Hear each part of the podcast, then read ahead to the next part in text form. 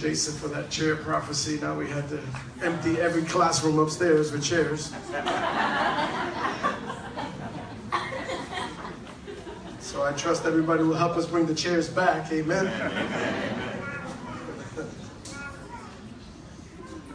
Hi, baby.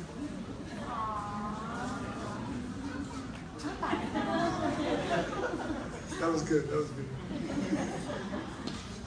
Listen, let me give you a quick update before we uh, get crazy. Um, I believe we're going to be in the building in a couple of weeks. Amen. We're at that point. Um, we even we even sent the team there on this Friday, and I want to thank everybody that came out. And we just cleaned and cleaned and cleaned. The building's been empty for 10 weeks, and a lot of dust accumulates in 10 weeks, especially with all the construction going on and all the repairing. Um, there's a lot of stuff going on at the building, and um, we're a couple. We're I, I, feel like we're just. It looks like uh, strategically we're about a couple of weeks away. Amen. And um, I feel like you know we've heard. I'm not going to talk much about that, but we've heard quite a few messages about this, and I feel like we've kind of been away at a boot camp. And God's been breaking us down making us uncomfortable, and building us back up to send us back in. Amen? Amen? Pro- prophetically, God showed me this. We've been coming here to the school because the school is where you learn things. The school is where you're taught things. You can't graduate if you didn't go to school. Well, this is heavy. You can't skip school and show up on graduation day. Some of us have tried. You can't go on to the next level. You can't learn the next lesson unless you went to school. Amen? So I, I want to thank those of you that came out to train with us Amen. at the school. Amen. I'm, I'm, i want to tell you today, I think ring day is coming. See, because God rewards those that diligently seek Him. Amen. Hebrews 11. And, and I think ring day is coming. I think, as a matter of fact, cap and gown day is right around the corner. Amen. God is fitting us right now for, for cap. And I want us to be ready. Listen, I want us to return to the community that God placed us in, took us out of, and is sending us back in. And, and I want us to understand that it's a mission field. Yes. Like a reset. This is a reset. We have to understand that it's a mission field. That you, if you think I, we were just I haven't been there in a while, and so we were there Friday, and I'm thinking, man, here's our sanctuary in the middle of two houses of prayer. Right. On a block named after a saint, with this Catholic church up, up on the corner. We're in a mission field. And so, as, a matter of fact, you know, I, I want us to, to understand that everywhere we step, once we leave here, everywhere we step out is a mission field. There's a famous quote that says, You are either a missionary or a mission field. Every one of you. You're either a missionary or a mission field. You're either testifying to somebody about what God is doing in your life or you're here to hear somebody's testimony. I'm fine with having both kinds in the building. But I think you need to know who you are. Oh, it's quiet today. How we get so many people when it's so quiet? I just wanted you to know where you stand. My word for the year, is, you know, for those of you that don't know, we, we choose a word for the year. And so I've, I've been encouraging all of you to this year to make it different. Don't let it be a word about you. Don't let it be a word for you. Let it be a word for somebody else. Let it be a word that makes you valuable to somebody else. So normally we pick words like health and strength and, and this and that. And this year I encourage you to pick words for somebody else that are boldness and, and, and so my word is testify. God put that in my heart. Testify. That's your word for this year. That's what I want you to do all year. Testify. And so, listen, if you've been asking God for a word and He hasn't given you one, maybe He wants you to share mine. So today I'm giving out words. You get testify, you get testify. Everybody gets a word today. Your word is testify. Amen. If you didn't pick one yet, too bad. Your word is testify. You blew it. Missed your chance. Your word is testify. Because listen, this quote I was reading, and this quote convicted me this past week.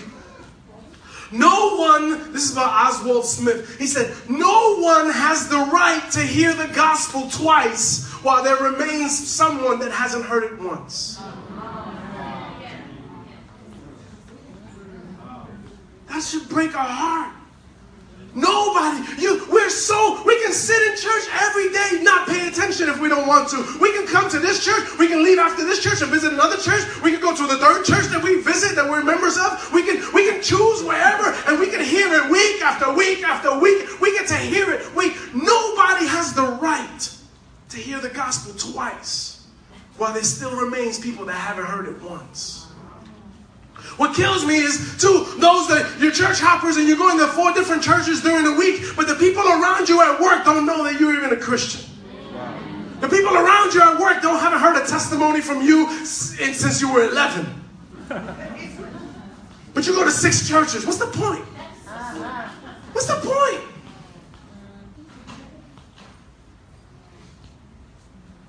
God put somebody around you that needs to hear your testimony. That's what I came to tell somebody today. God put somebody around you that needs to hear your testimony. Once you have been reconciled with God, once you have a connection with God, we have a responsibility to, to and a call to light up the ground where we stand. Amen. Man, I wish we would get this. We have a call to light. We wouldn't have enough church in this chairs in this building. We have a, a call, a mandate. This is not an opinion. The word doesn't say, maybe you should tell. No, the word says, go and make disciples. Go and, and be a light. So to inform people, to lift them up, to encourage, to warn them of what's coming. Listen, we need to discern the times. Can can let's this is so critical, I, I believe, right now. We need to discern the times that we're living in. I'm not gonna talk politics, I'm not gonna talk world news or nothing like that, but the times that we're living in. In the book of Luke, Jesus was speaking to a crowd that had gathered, and he was encouraging them over 2,000 years ago. He was encouraging them stay dressed and stay ready. Stay dressed and stay ready. Be, be prepared. And he tells them, and Luke, he ends this whole, this whole passage where he's speaking to all these people that have gathered, and he ends it like this. He says, you know, when in Luke 12, 54, he said, when you see a cloud rising in the west, immediately you say it's gonna rain, and it does. And when you see, when you feel the south wind blow, you say it's gonna be hot, and it is. Hypocrites. You know how to interpret the appearance of the earth and the sky. How is it that you don't know how to interpret this present time? He was talking to the religious people because they're still waiting for a Savior, and He's right here. In another passage in Matthew, the disciples were talking about the same thing, and Jesus had already said this was going to happen and this was going to happen. And so they pulled him to the side. They said, Papito, said, come talk to me, man. And they told him, like, when is this going to happen? They pulled him to the side. They said, Jesus, when is this going to happen? How, how do we discern the signs?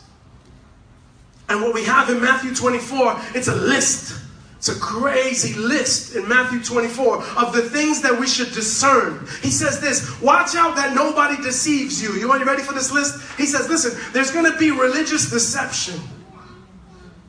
How many of you been watching that Scientology show with, with Leah Remini? Wow. Isn't that crazy? That successful people rich people, people that have, have, have fall for this nonsense and, and, and, and this, this, this trickery of, of religion where you have to buy to the next level and you and eventually I don't know if you know the whole thing about Scientology. I, we did a whole series on world religions, which is was amazing for me and a lot of fun. Um, they believe in an alien spaceship. That's Scientology. It's an alien from another planet and eventually, if you pay your way like Tom Cruise has all the way to the top, eventually you will have your own planet to manage. Some of you can't manage your cell phone bills, and you want to manage a planet. A planet. So he says there's going to be religious deception. There's going to be wars and rumors of wars. Are you ready for this list? Because it's a little scary. There's going to be wars and rumors of wars. He says there's going to be famines and pestilences.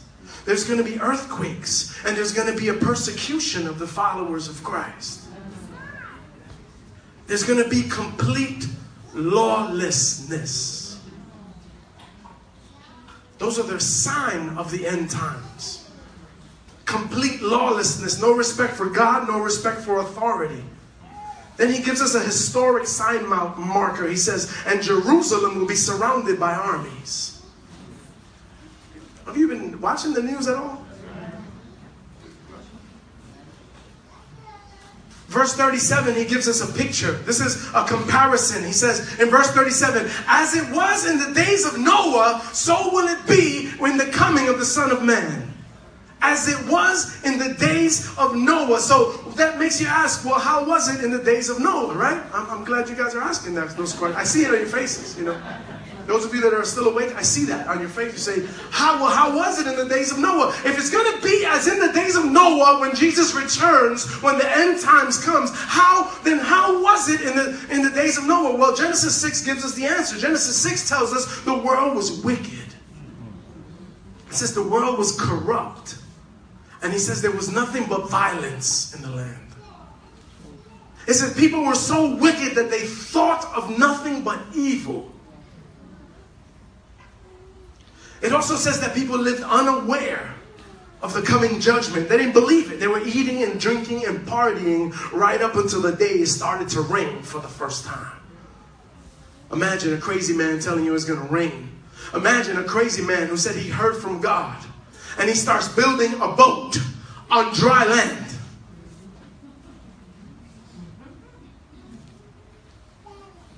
They were mocking the crazy preacher who heard from God, who built an ark on dry land in a world where it had never rained. We don't, we don't even have to pretend to imagine what that feels like because people look at us that way today. You go to church?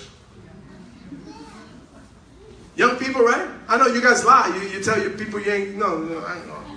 Or oh, you say, well, my parents made me go. Not that I want to go. Not that I'm like a church. I'm not a church boy or nothing like that. You know, I'm a, you know, and you make all these excuses because you don't want nobody to know you went to church because people will look at you like the crazy man that was building a boat on dry land. In the end days, there were going to be mockers. God called Noah and saved his family because Noah held on to a faith in God. He wasn't perfect, but God says he was blameless because of his faith.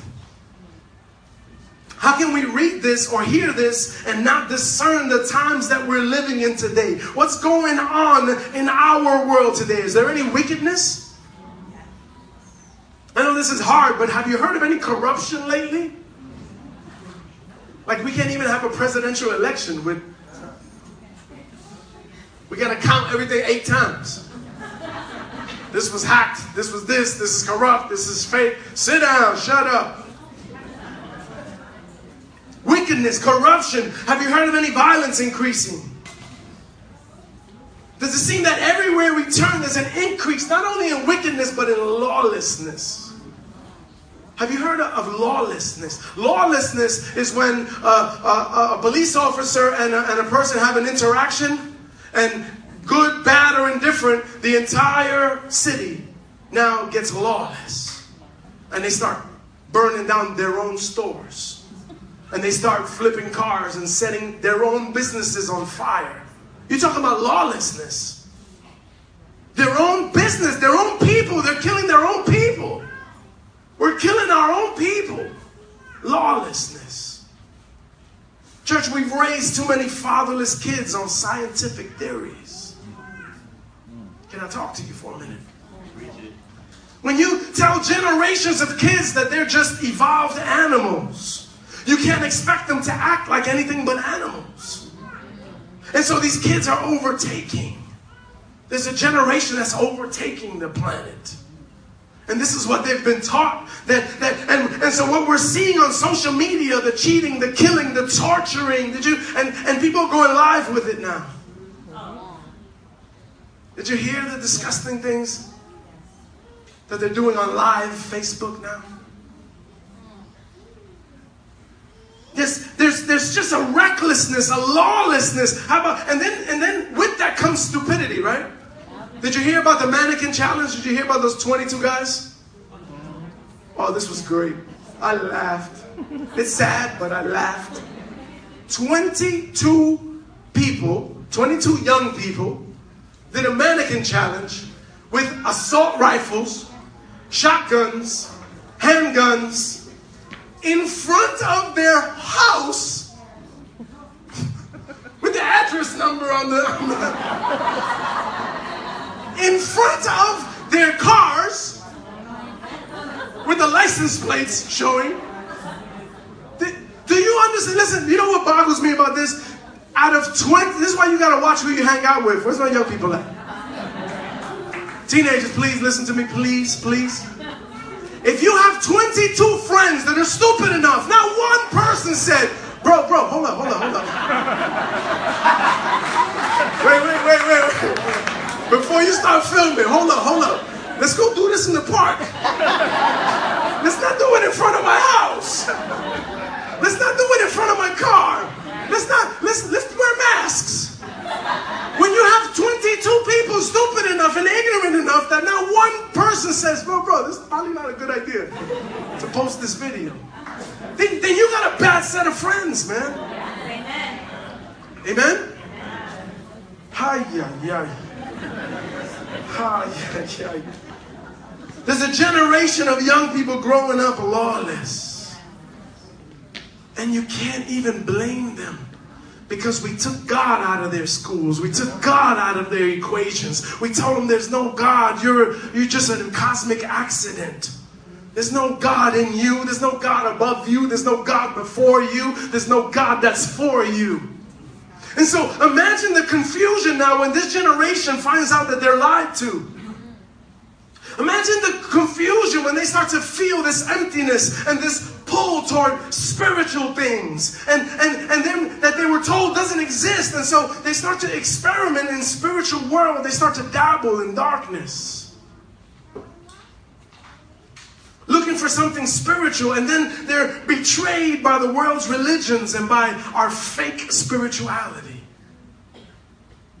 God gave me this picture. You know those monthly box programs? How many of you have an Ipsy or Birchbox or, or you know what I'm talking about? Those box programs. You you pay a certain amount and they send you like a surprise box every month.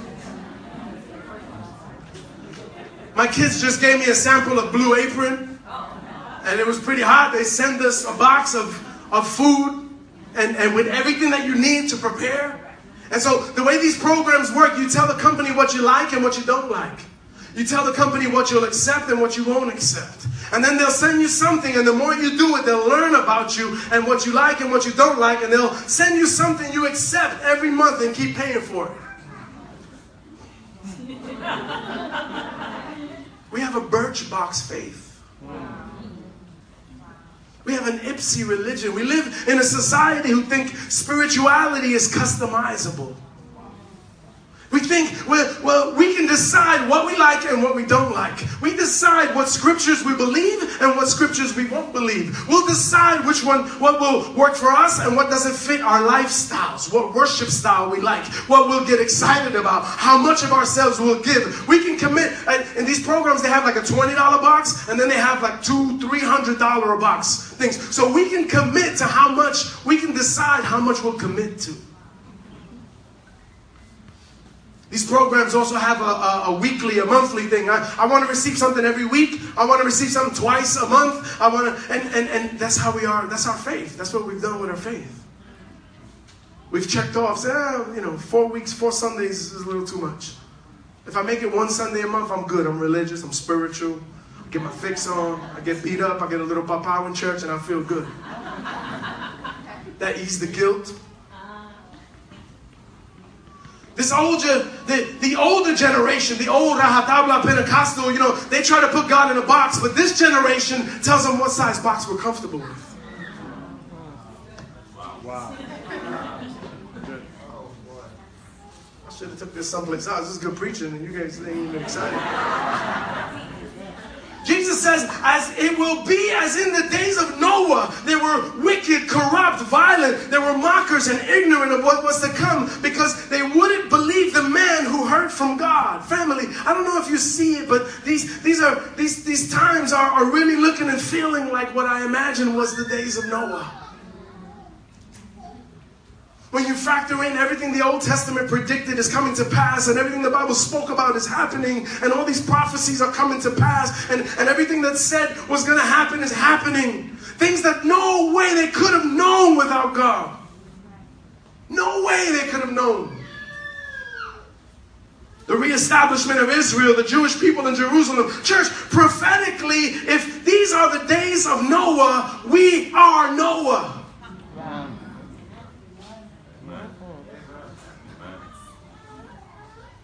We've heard from God and we've been charged with building a safe place. The body of Christ, the local church. We've been charged with building a safe place, a place of refuge, a place, a place where the peace of God dwells. We've been called to build this safe place in an unsafe world. It took Noah a hundred years to build the ark, and that seems like a long time, but it's a picture of God's grace.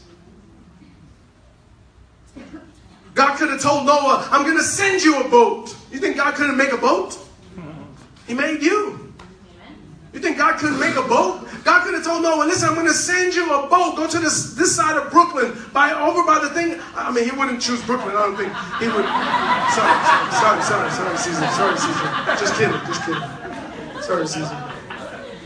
But he could have told Noah, meet me here, meet me, take your family and bring them up to this high mountain. Nobody's going to understand what's going to happen, but you're going to understand. He could, but no, he made him build a safe place in an unsafe world.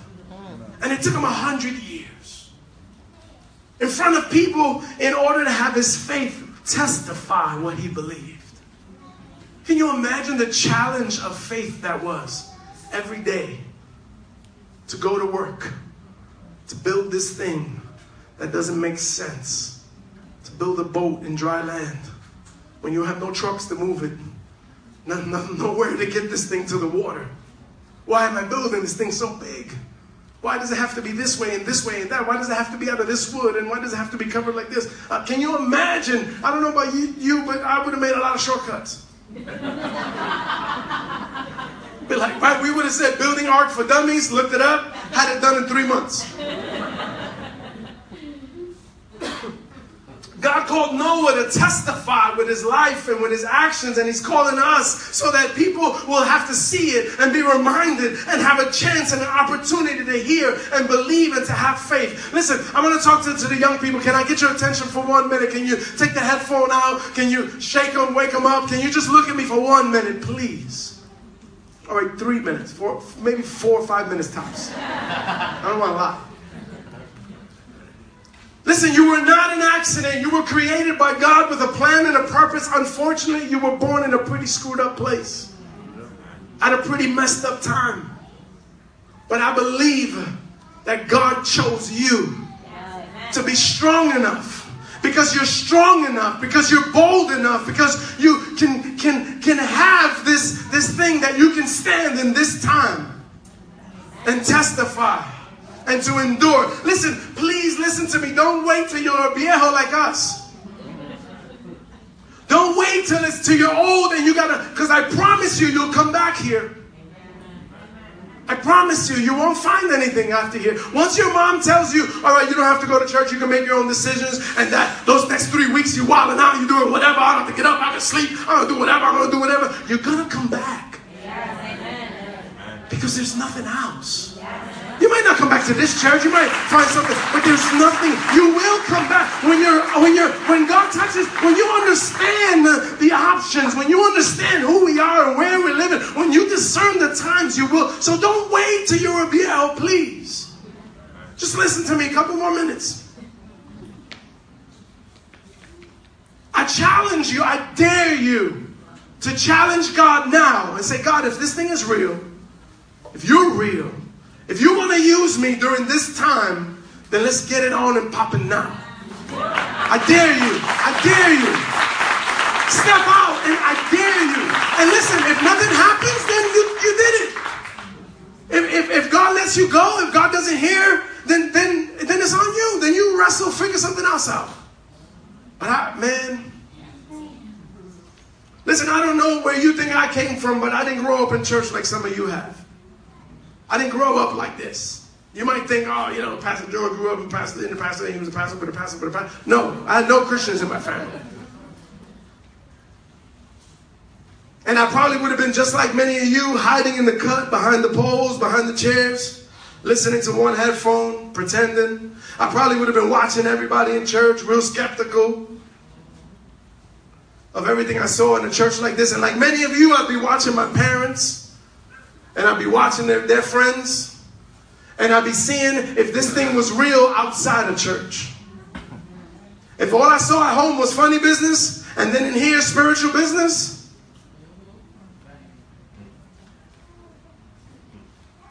If I didn't see the same behavior at home, then I would have been just like many of you guys, just waiting to the day I don't have to come here no more. Family, some of us need to go home and apologize to our kids for everything they've seen, for not being consistent. We need to stop hiding under the, I'm just keeping it real. No, be, be real. Be real about your walk with God. Be real that, that God is real. Be, let him be real outside the walls. Amen? We need to go home and testify about God's goodness and God's faithfulness and His grace and His mercy. We need to, your kids might not see the struggles that you went through and how God met you because you kept it quiet because you didn't want them to know you was broke. You didn't want them to know that pasta is not because you like pasta, it's because pasta costs a dollar a box. But then you need to let them know how God sustained you. Because if you don't tell them, they think you did it. It's time to give God back His grace and God, God back His glory. Amen. And God has been, and I keep that, God has been faithful inside, but let somebody know, you know, I didn't do that, bro.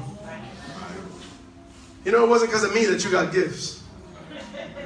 This happened, this happened, this happened, and this coworker gave me this car, and I had a hundred dollars extra, and so the money came to get you a gift. I didn't know where it came from. But it wasn't me. You know, we need to testify. Amen. We need to let that be your word this year. Testify. We need to testify. Amen. Listen, let me tell you real quick. I went through some bad stuff in my early years. Sixth, seventh, eighth grade. They were pretty much screwed me up for a lot of years after that. I'm not going to get into all those stories, but I went into high school and I went buck wild for a lot of years in, in a lot of areas of my life and, and experimented with a lot of stuff. I did a lot of stupid things. But but back when I was a hood, like you know some of you think you are, um, we we um there was such a different respect for authority. There was such a different, listen, we'd have 15 of us, me and my boys, 15 of us, we'd have to hide. We'd go to the park and hide in a tunnel to drink 140. Talk about we wild, reckless. Ten of us sharing one 40 ounce. Big champagne. Where my people at? Three dollars, 40 ounce. But we hid. We hid because we knew it was wrong. There was something that, that the society told us it was wrong to just be drunk, to just get high, to just. But now they now I'm walking to Manhattan and everybody just rolling up. I pass Norman Thomas High School every every morning, and there's kids across the street from the high school. The cops are in front of the school. The kids are across the street, and they're all getting high. And I said, "But how? How? How? How? Right? You see them, right? Should we pass?"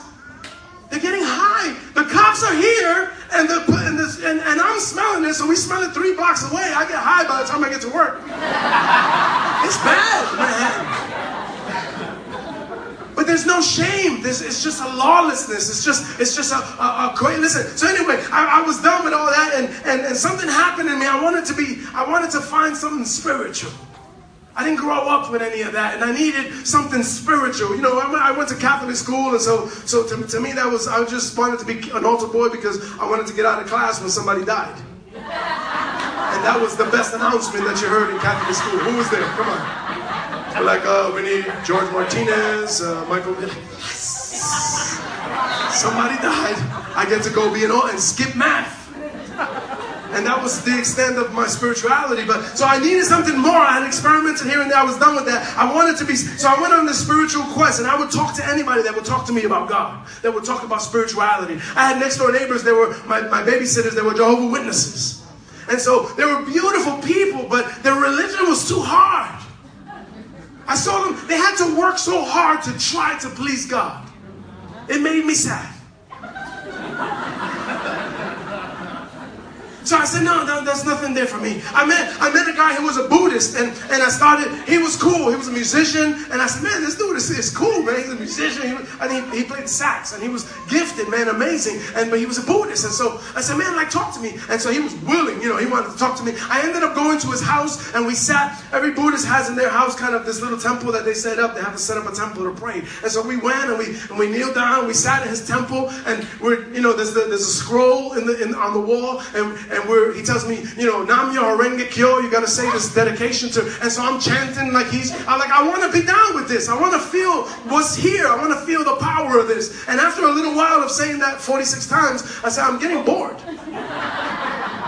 I said, so what is it that we're praying to? He said, that's the mystic law. I said, wow, that sounded kind of cool because it was like a piece of paper with, with you know, with, with writing. And I said, well, what, what does it say? He said, oh, I don't know.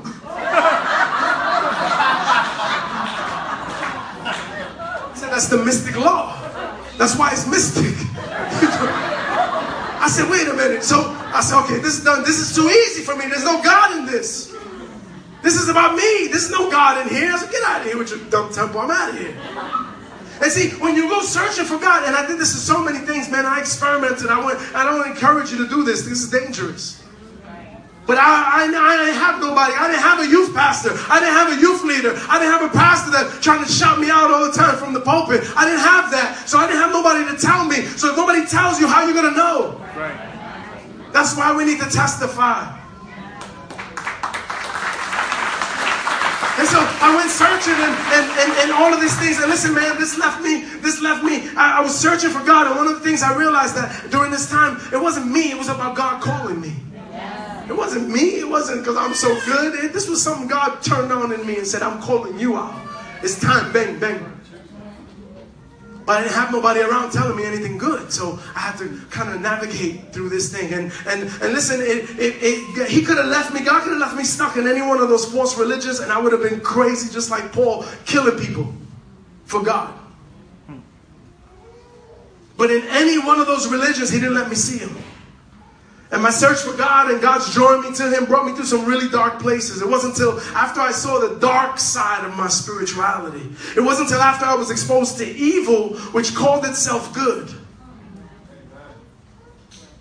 I was a spirit medium at 18 years old. I was the youngest medium in the in the, the templo. I was a hardcore espiritista. And you know, my, my Cuban roots kind of led me to this, and, and here my family helped me. And They said, "Oh yeah, yeah, here's where you want you want guidance, bing, and they brought me to the to the centro. And so there I learned how to how to be a spirit. Me, I was channeling demonic spirits in order to take them from people because I wanted to serve God. I wasn't trying to be wicked. I wanted to serve God. And so I thought, if this is how I serve God, then I'll do that to help people. I'll channel the demon from them, be possessed. I did this every Friday night. I would take on a demon from somebody, be possessed by that demon. Now you're scared of me now. the Spirit of God is in me now. That's the one you gotta fear, not the stupid little punk demons. I was playing with them every Friday night. And so I would channel them, and then and then so then the, the other mediums would, would deliver the spirit out of me, so then I'd be free, and so then the person that we called up would be free. And they told me this is uh, uh, Puerto Rican, Haitian, African cultures. It's called this white magic. This is white magic. You know. I didn't know back then that God didn't need magic. No matter what color it was. I didn't, I didn't know that though because nobody told me. See, that's one of the biggest deceptions the enemy has. He tries to color evil and call it good. So the enemy's deception for our society is that we can create our own brand of spirituality. And it's garbage because in your own brand of spirituality, you are the God. So who are you going to go to for help? Where does your help come from? Your higher consciousness? You're going to do yoga and find them in a position? Where's your help come from? If you're God. We, we have to decide at some point am I going to worship me or am I going to worship the one who created me? And listen, I, have been, I've been telling so many stories lately because I told you my word is testify, and I have to tell somebody what God has done for me. Because I believe somebody needs to hear this. And I believe somebody could needs to know today that they could come from as low and as dark as a place as I did, and God could fill that dark, low place with light. From, listen, from as young as I can remember, I lived in tremendous fear. I was always afraid. I was, I was scared of the dark, and I was scared of being alone. I would get tormented in my bed at night. Tormented. My bed would shake, things would move, things in the room would move. I would be tormented every night. I was terrified. Listen, I was a teenager. I thought, you know, I was a teenager still calling for my dad at night. During the day, I thought I was bad. You know, I was breakdancing. I thought I was a hood rat. But then at night, I'm, Papi, Papi, no puedo dormir. Papi. And I would keep harassing him until he screamed at me. Cállate ya, vete a dormir ya, mamá, and cursed me out. But when he cursed me out, it brought me peace. Because then I knew, he, I, I know it's crazy, but then I knew he was awake. And so I, if I fell asleep quick enough, I could sleep while he was awake.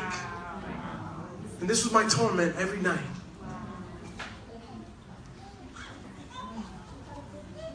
When God got me, when God spoke to me, and it wasn't even in church, that same day, God, God grabbed my heart. He convicted me. He spoke to me through this little Pentecostal Spanish women that I, man, it was a little group of Pentecostals that were coming from church from my all-night prayer vision. Don't mess with them women. I was in my, my beat. I'm sorry, I've told you guys this story a hundred times. I was in my, my white Le Tigre, my white leaves, and I had all my, my collares on my neck, and I was heading to the centro, and Michelle, who was my girlfriend at the time, was fighting with me because we fought every Friday night, because even though she wasn't a Christian, she knew better than I did, and so she knew what I was doing was wrong. But I said, this is what God called me to do.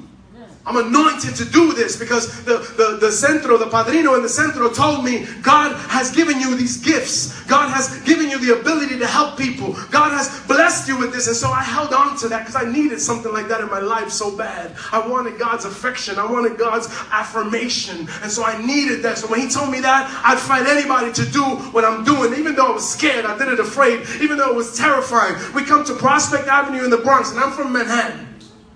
And I would come there Friday nights, 9 o'clock, start the service, leave like 12, 1 o'clock in the morning. Broken, exhausted because we've just been possessed and, and delivered and possessed, dealing with dark darkness. One day, those ladies grabbed me, and they and this, this little Pentecostal lady grabbed me. She brought me downstairs, and she said, "Listen, God wants to talk to you." And I'm like, "Oh boy," but I was respectful. And I said, sure. And she started speaking to me. And, and her, all of it, we were in the basement. All of a sudden, her voice changed, man. That voice was deep and it was powerful. And she and he said, he said, I've called you. I've given you things, but it's not for this. I've anointed you to work in power, but it's not for this. And he spoke to me things nobody knew, things that I only had in the conference room with that padrino from that wicked place, things that he had told me that I was holding on to that I thought were from God. And that day he confronted all of those things that I hadn't told anybody. One day I went through this funny story. One day I went through with her because she wouldn't let me go by myself, and I had to go to a consulta to meet with him. And I went to meet with him, and we sat in the room, and he did the caracoles, and he did all this, you know, divine witchcraft, fortune telling thing. And he told me, listen, by the way, the one that's out there with you, she's not for you. So he like released me. He said, don't even bother with that one. That one's not for you. Now remember, this is the man of God in my life. He told me that one's not for you. We're married 27 years right now. Amen? Anyway, so that lady spoke to me, and, and, and, God used her to, to talk to me and tell me exactly what I needed that nobody knew. And that day, for the first time in my life, I slept like a baby, no fear. And I've never been scared since. I've never been scared since. Like that thing, like God said, you live in so much fear, I'll never let you live in fear again. Never let you be scared again. Never. Things move, things move in the house. I get up and say, What's going on? What's going on over here? ¿Qué pasó? People call me, come to my house, things are moving. I said, Well, you need to clean your house first, but if you want me to come, I'll come. But don't come and then you inviting demons in that place. Right. So, so listen, when God got me that night, fear was gone. I had to testify today because somebody, that was for one of you. Revelations 12, the end of the book, the, the, God says they overcame the evil one by the blood of the Lamb and by the word of their testimony. So, church, we have to testify, not just so that others can know, not just so that others can find life, but just so that we can overcome. Because we forget. Amen? Does anybody forget? Anybody this week you just been complaining? This past week you just been hurt. You've been beat up. You've been discouraged. You've been you've been complaining about life, complaining about church, complaining about ministry, complaining and complaining. You feel tired. You feel worn out. You feel wet. And what? Why? Can you remember? We're back and testify to yourself what God brought you from. Can you remind yourself the derelict you used to be?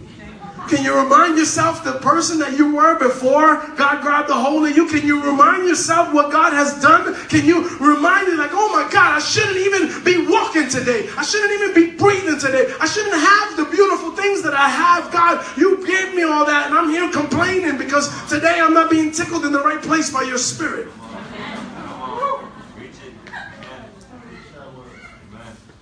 Church, we have to testify. We can't fall into this birchbox spirituality and create our own standard. God has already given us a standard to live by. Which brings us to Romans. I'm jumping back into our study through the book of Romans, not today, relax. But I'll be going back into that. But today I had to testify. Amen. Is that all right? Yes. And so to close today, we, we've kind of been going through the book of Romans. We're, we're like at the end of 7, chapter Romans 8. To close today, I just want to read one verse. The very first verse from Romans 8. And, you know, worship team, you guys can come and, and I'm going to ask you guys to stand for, the, for this one verse. Just stand to receive this one verse in Romans 8. It's such a powerful statement. I want you to hear it and receive it and feel the weight of it this morning.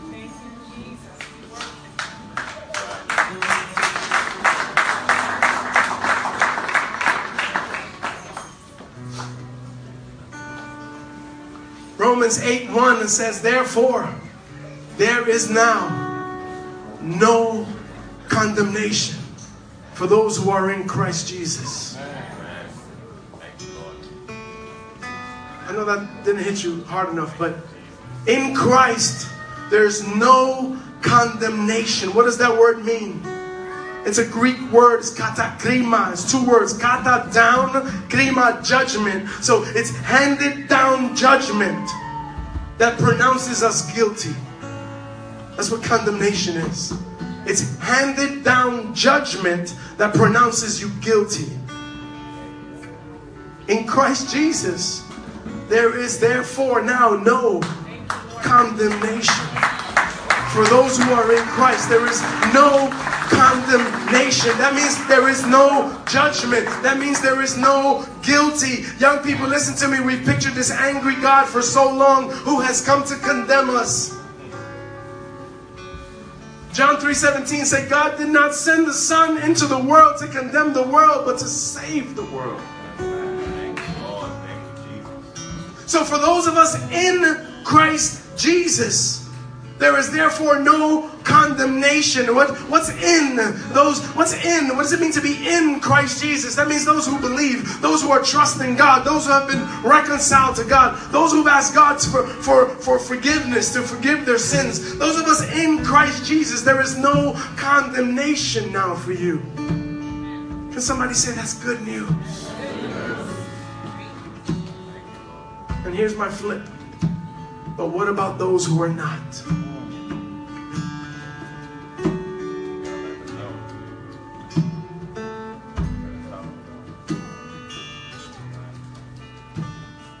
Therefore, there is now no condemnation for those that are in Christ. But for those that are not, there's condemnation, there's judgment. There's guilty.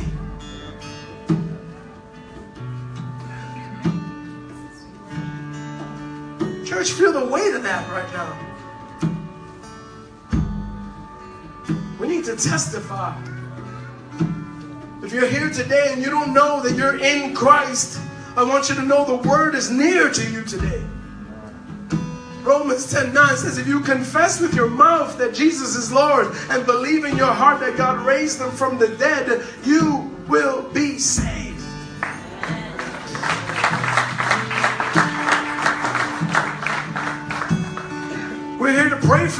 Ask the pastors to come up. We're here, the, the ministers to come up. We're here to pray for you. And, and, and, and, and I want to have a special time of prayer for our young people. Not just all the young people, for those of you that are bold enough to come forward. If you're scared, stay. If you're scared and you're not ready to do it afraid,